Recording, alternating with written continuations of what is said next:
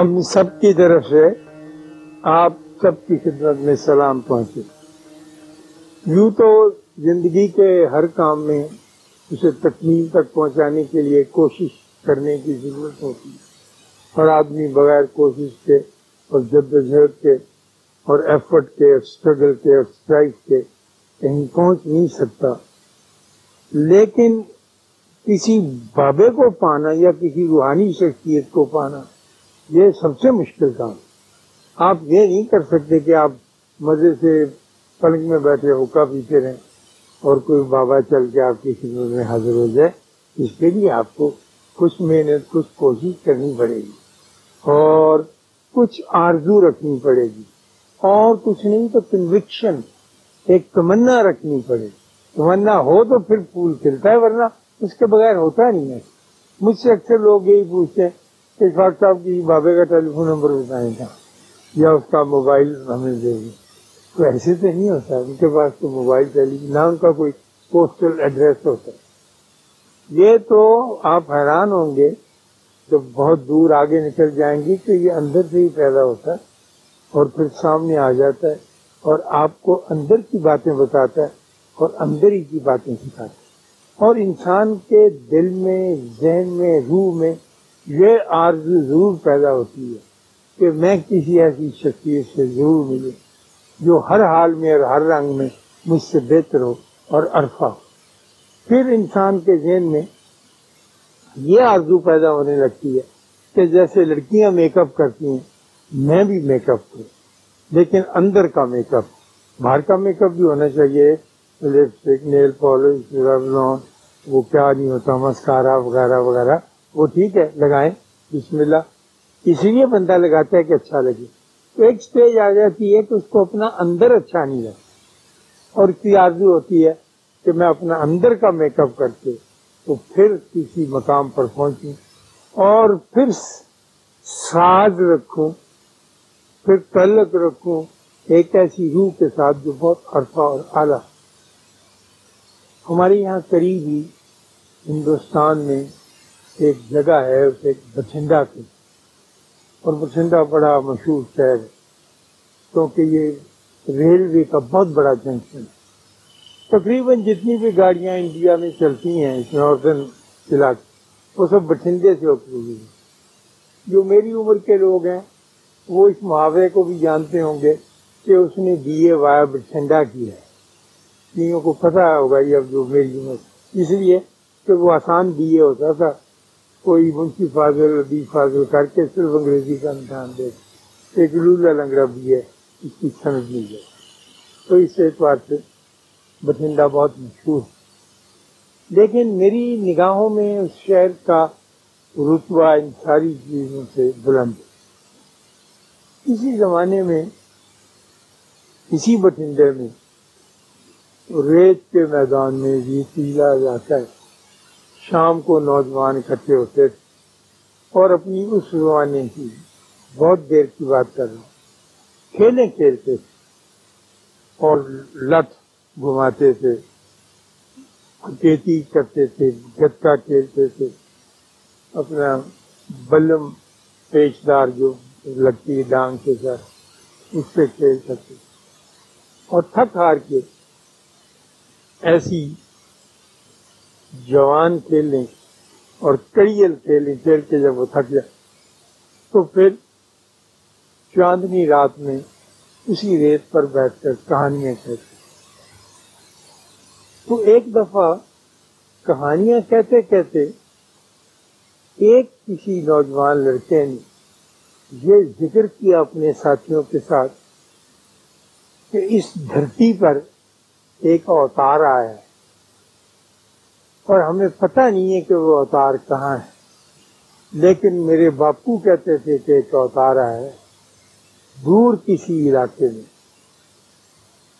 تو ایک ان کا ساتھی تھا، رتن ناتھ۔ اس نے کہا، تجھے جگہ کا پتہ نہیں؟ اس نے کہا، جگہ کا مجھے پتہ نہیں۔ لیکن یہ بات دنیا والے جان گئے کہ اوتار تشریف لایا کرتی اس کے دل میں اب یہ خود بد شروع ہوگی کہ یہ کون سا علاقہ ہے اور کدھر جو ہے یہ اوتار ہے؟ اور میری زندگی میں یہ کتنی خوش قسمتی کی بات ہوگی؟ اتنا لکی آدمی تھا کہ اس کی زندگی میں ایک اوتار تشریف لایا ہے اور اس سے ملا نہ جائے یہ تو بہت بہت زیادہ ایک کمزوری اور نامرادی کی بات۔ چنانچہ اس نے سے پتا لیا۔ تو بڑے بزرگوں نے بتایا کہ وہ عرب میں آیا ہے اور عرب یہاں سے بہت دور ہے۔ تو وہ رات کو لیٹ کے سوچنے لگا کہ بندہ عرب نہیں جا سکتا۔ اب نیند تو اس کے پاس تھے چنانچہ اس کا تہیا جیسا جس کا میں ذکر کر پکا ہو گیا اور پختہ ہو گیا۔ اس نے بات ہی نہیں کی۔ اس نے کوئی اعلان ہی نہیں کیا ریڈیو پر۔ کوئی کتاب رسالہ نہیں پڑھا، بلکہ اپنے دل کے اندر اس دیوتا کا روپ اتار لیا کہ میں نے اس کی خدمت میں ضرور حاضر ہوں اور میں نے یہ لکی آدمی بننا ہے۔ چنانچہ اس نے ایک ڈانگ لی بڑی مضبوط، موٹی، اس کو تیل پلایا، اس کو کوکے لگائے، اس کے آخر پہ پھر چلا کے بلم جو بچتی ہوتی ہے جاندار، خوفناک مخار بچنے کے لیے، اپنا تھیلا لیا۔ دو جوتے موٹی کھال کے اور موٹے تلے کے بنائے اور کندھے پہ ڈانگ رکھ کے وہ چل پڑ اور چلتا گیا چلتا گیا، خواتین بتایا چلتا گیا۔ راستہ پوچھتا گیا اور لوگ اسے بتاتے گئے۔ کئیوں نے اسے مہمان بھی رکھا ہوگا اب ہمارے پاس؟ اس کا کوئی ہسٹری معلوم نہیں۔ پلے اور کس راستے سے غالباً ایران ہی کے راستے سے گیا۔ تو وہ چلتا چلتا مہینوں کی منزلیں ہفتوں میں طے کرتا ہوا مکہ شریف پہنچ اور اپنی بولی میں وہ تڑپتا پھرتا تھا کہ میں نے سنا ہے کہ ایک اوتار آیا ہے۔ ب کچھ بادی کی بات کو لفظی طور پر تو نہیں سمجھتے تھے، لیکن اس کی طرف سے اندازہ ضرور لگاتے تھے۔ تو ایک آدمی نے اسے بتایا کہ وہ یہاں نہیں ہے، وہ یہاں سے آگے تشریف لے جا چکے ہیں اور اس شہر کا نام مدینہ ہے۔ تو اس نے کہا، میں نے اتنے ہزاروں میل کا سفر کیا ہے کہ مدینہ کون سا دور ہے؟ یہ چھ سو کلو میٹر میں یہ بھی کر لی۔ سنا کہ وہ پھر چل رہا سنا اور آخر کار مدینہ پہنچ بہت کم لوگ اس کو جانتے۔ اور کہیں بھی اس کا ذکر اس تفصیل کے ساتھ نہیں آتا جو میں شاہ عبد العزیز محدث دہلی نے اپنی کتاب میں ایک طرح لکھا ہے کہ بابا رتن ہندی ہاں، ابھی ہندی پڑھ گیا نا؟ جی، رتن ہندی ہے جو کی خدمت میں حاضر ہوا۔ پھر ہمیں پتا نہیں کہ وہ کیا بنا اس کا اور کیا ہو چنانچہ رتن ہندی گمان غالب ہے۔ اور عقل کہتی ہے اور اندازے سے ہم یقین تک منزل تک پہنچ سکتے ہیں کہ وہ مدینہ شریف میں حضور کی خدمت میں رہا۔ اور حضور کے پسندیدہ لوگوں میں۔ اب وہ کس زبان میں ان سے بات کرتے ہوں گے؟ کیسے کمیونیکیٹ یہ رستے بھی بڑی آسانی سے کھل گئے ہیں۔ اور وہ کس طرح سے مدینہ شریف میں زندگی بسر کرتا ہوگا؟ کہاں رہتا ہوگا؟ اس کا کچھ ہمیں تفصیل نہیں ملتی۔ لیکن وہ رہتا وہی۔ اور وہ کب تک وہاں رہا، اس کے بارے میں بھی لوگ نہیں جانتے۔ اس کی طلب تھی اور اس کی خوش قسمتی۔ اور خوش قسمتی ہمیشہ طلب کے واسطے سے پیدا ہو۔ اگر آپ کی طلب نہ ہو تو خود قسمتی خود ظاہر نہیں ہے کہ وہ اتنے معزز، میزبان کا مہمان تھے اور وہاں رہا۔ آپ کو یاد ہوگا مدینے کی جب رسول اللہ صلی اللہ علیہ وسلم تشریف لے گئے، تو وہاں کی لڑکیوں نے ایک اونچے ٹیلے پہ کھڑے ہو کر دف پر گانا شروع کر دیا تھا لینا بدر لینا کہ چاند کدھر سے چڑھا۔ خوش قسمت لوگ تھے اور روشنی ہو گئی ہے میرے جیسے میں۔ تو خاتون حضرات میں سوچتا ہوں ایک پکچر رائٹر کے حوالے سے کہ اس وقت کوئی ایسا محکمہ پبلک سروس مشن کا تو نہیں ہوگا؟ اس وقت کوئی فوک لور کا ادارہ بھی نہیں ہوگا۔ اس وقت کوئی پبلک ریلیشن کا ایسا وقت نہیں ہوگا کہ لڑکیوں کو کہا کہ اتنے بجے تم پیلے پہ چڑھ کے گانا گاؤ۔ کچھ نہیں، ایسا نہیں۔ وہ کون سی خوشی نصیب لڑکی ہوگی؟ میں ایک رائٹر کے طور پہ جس نے اپنے گھر والوں سے یہ ذکر سنا ہوگا، رات کو برتن مانجتے ہوئے یا لکڑیاں بجھاتے ہوئے کہ رسول اللہ تشریف لا لیں۔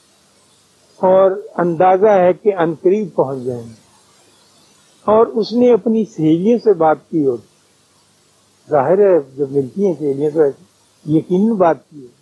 اور انہوں نے فیصلہ کیا ہوگا کہ جب وہ آئیں گے تو ہم ساری کھڑی ہو کے دف جائیں گے، گیت گائیں گے۔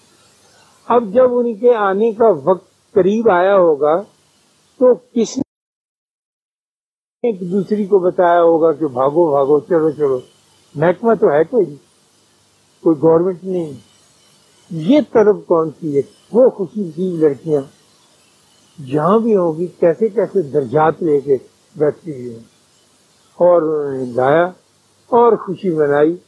اور جیسے الفاظ ہیں، ہم دلوں میں اترتے چلے جاتے ہیں۔ تو ان کو روشنی ہی روشنی نظر آئی۔ اور خوشیاں ان کے اوپر چلی۔ وہ کون سا مقام تھا؟ بابا رتن نے ہندی نے قبول کیا اور سارے دوستوں کو چھوڑ کر اس کھیل کے ریچلے میدان میں وہ اپنی لاٹھی لے کر چل پڑا کہ میں اوتار سے ملوں گا۔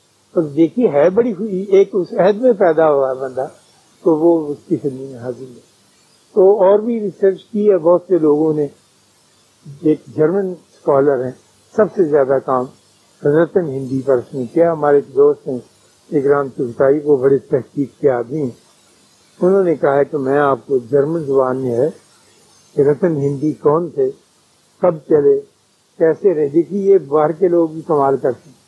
ہمیں تو پتہ تک نہیں تو وہ کتنی دیر وہاں رہے۔ کیا کیا باتیں کری کیا سے کیا کیا نہیں۔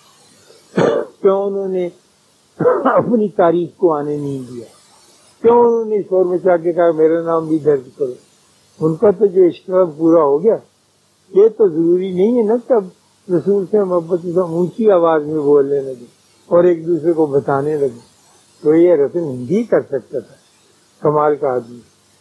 جب یہ سب کچھ میں دیکھ چکا اور پڑھ چکا، تو پھر میرے دل میں خیال آیا کہ بعض اوقات ایسی حکایتیں بن بھی جایا کرتی ہیں، لیکن دل نہیں مانتا تھا۔ میں بڑی پریشانی میں رہا اور بہت دبدا میں رہا، کیونکہ مجھے اس کا کوئی سورس نہیں ملتا تھا جس کا سہارا لے کر میں ان کے روٹ کو جس راستے سے وہ گئے، پہچان سکوں۔ اور جب وہ آئے تھے بابا رتن ہندی سے سیکھ رہا پہچان۔ یہ پتا چلتا تھا کہ وہ واپس حضور کے ارشاد پر اور ان کی اجازت لے کے واپس ہندوستان آئے۔ تو جب وہ واپس ہندوستان آئے تو ظاہر ہے کہ وہ اپنے گاؤں ہی گئے ہوں گے اور بٹھنڈے ہی انہوں نے قیام کیا ہوگا۔ جب یہ اب میری ایک نہایت چھوٹی، میرا درجہ بھی چھوٹا ہے لیول بھی چھوٹا ہے سوچ بھی چھوٹی ہوتی ہے۔ میں نے کہا یادا تو میری مدد کر کہ مجھے یہ پتا اب تو پاکستان میں جب میں بٹھنڈے جا بھی نہیں سکتا۔ اب پوچھوں بھی کس سے؟ چودہ سو برس پہلے کا تو میرے ڈاڑ میں بلا کا درد ہوا اس میں بہت زیادہ، جیسے ہوا کرتے اور رات بھر میں بیٹھا رہا، تکلیف چالو میں۔ صبح میری بیوی اس کی لے گی ہم کو ڈینٹسٹ کا کوئی پتہ نہیں تھا کہ جہاں کون، معروف ڈینٹسٹ گلبرگ میں مجھے ڈاکٹر مسعود کے پاس لے گی ان سے ملے بڑے خوش اخلاق ڈینٹسٹ تھے بڑے اعلیٰ درجے کے اورل سرجن ہماری جو کرکٹ ٹیم تھی اس کے ڈاکٹر تھے۔ کہ منہ پہ جو چوٹ لگتی ہے پھر ان کے ساتھ دوستی ہوگی ان سے ملنا ملانا ہو گیا۔ وہ گھر آتے رہے، ملتے رہے۔ ان کے والد سے بھی ملاقات ہوئی۔ وہ کسی زمانے میں اسکول کے رہے۔ اور اب بھی اسی سال کی عمر میں سائیکل پر بیٹھ کر ٹیوشنیں پڑھا رہے تھے اتنے بڑے سرجن کے باپ۔ لیکن ٹیوشنیں پڑھانے جاتے تھے۔ لیکن مفت۔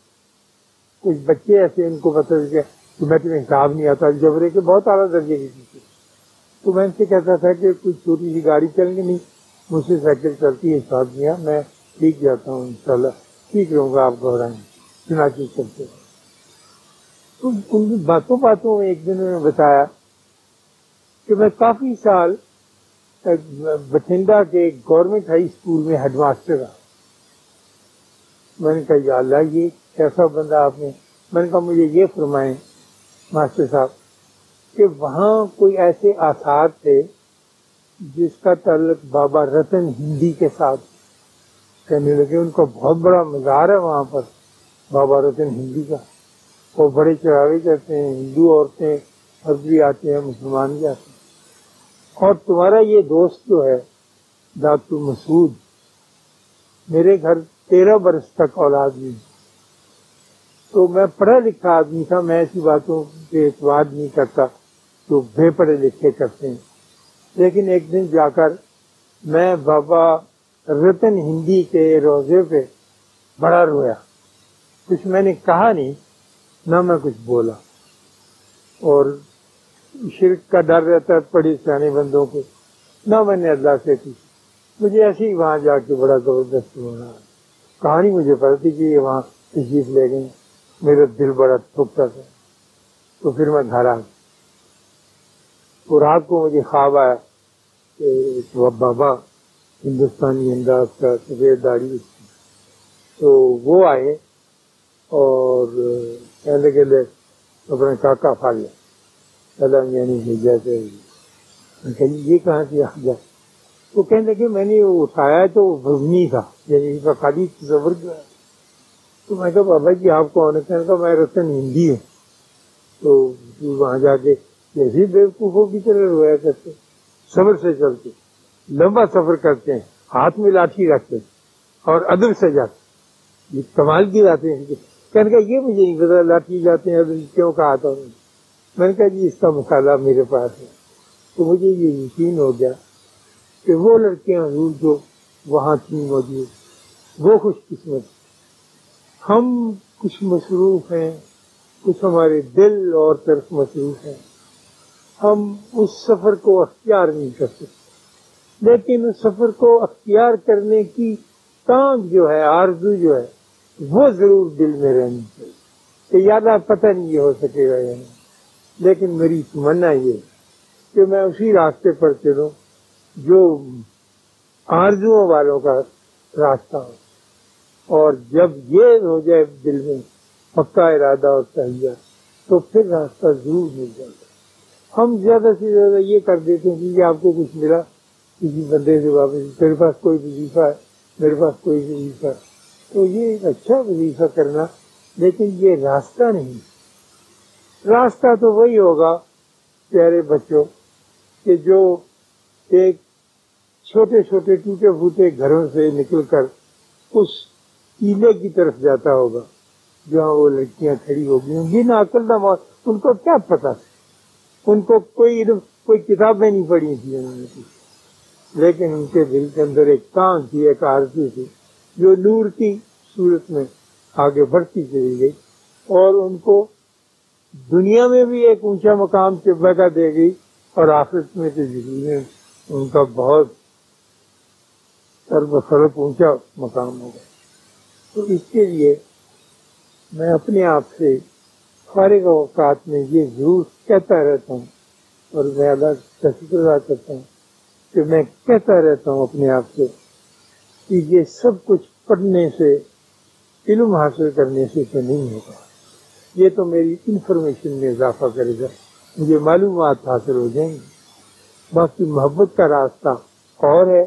معلومات کا راستہ اور۔ آپ ملاقہ کرتے ہوں کہ آج کل ہم معلومات کے راستے پہ چل رہے ہیں۔ کیونکہ انفارمیشن کی صدی ہے اور ہم اس صدی کو پاٹنا چاہتے ہیں اور ہم زیادہ سے زیادہ معلومات حاصل کرنے کے خواہش نہیں لیکن محبت کا راستہ دوسرا ہے، جو ہم کو بالکل نشان سے اٹھا کر اوپر لے گئے اور محبت کا راستہ حاصل کرنے کے لیے میں اس نتیجے پر پہنچا کہ اپنے ارد گرد کے لوگوں کے ساتھ سلوک کیا۔ محبت نہ کی جائے، ان کو کچھ دیا نہ جائے۔ نبی کی وسلم کہتے ہیں کہ مسکراہٹ بھی ایک صدقہ جاریہ ہے۔ کبھی کبھی یہی جاری کر دیا کرے ہنس کے بول پڑو۔ لیکن ہنسنا ہمارے یہاں مفقود ہو گیا جلسی ہوگی یا لڑائی ہوگی، جھگڑے ہو گئے ہم محبت تو ایک طرف رہی مسکراہٹ بھی کسی کو ادا نہیں کر سکتے۔ جناب، یہ بہت حالانکہ اگر آپ کسی کے ساتھ نفرت کا اظہار کرتے بھوری بٹتے آپ اپنے ماتھے پہ سلٹیں ڈالتے ہیں تو آپ کے چہرے پہ بہتر مسل کام کرتے جب اس میں آپ دیکھوں تو بہتر مسل جو ہے نا، یہ اس وقت ٹینشن میں آئے ہیں۔ اور اگر میں مسکراؤں، تو صرف دو مسئلے ایک رائٹ ہینڈ سائڈ کا ہوتی ہے۔ کتنا آسان کام ہے۔ لیکن ہو نہیں پاتا مجھے یہ سارے راز معلوم ہے لیکن مجھ سے ہو نہیں پاتا کبھی میں یہ بیٹیاں کبھی پوچھتی ہیں کہ سناؤ، تم کیسی ہو، ٹھیک ہو؟ جاتے ہی ہوتے کپڑے کی بات کریں ہاں یہ کہاں کی انہیں کہا، اچھے میں ملتا ہے انہیں دفاع کرو اندر کے بندے کی بات بھی کر لو۔ وہ کہتے نہیں جی، اندر کے بندے کی دادا چھوڑے بس سمجھے تو یہ سامان ہی کٹا جائے اور سامان کم وقت کام نہیں کام بالکل نہیں اور اگر آپ سوچنے لگے، پیسہ، میرے پاس کچھ پیسے جمع ہو گئے تھے۔ ایک لاکھ تیرہ ہزار روپیہ۔ اب میں عمر کے آخری حصے میں ہوں۔ یہ سمجھ ہی نہیں آتا کہا تھا میرا جی چاہتا کہ میں اپنی ذات پہ کرتی دھوپ میں بیٹھ کر مولی کاٹ کے کالا نمک لون لگا کے تو اس کو کھاؤں کہا نہیں کرتا۔ ڈاکٹر بنا کر۔ تو تھوڑی سی محبت، تھوڑی سی تھوڑی سی مسکراہٹ جاری کرتے رہنا چاہیے۔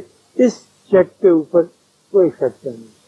اللہ آپ کو آسانی عطا فرمائے اور آسانی تقسیم کرنے کا شرط عطا فرمائے۔ اللہ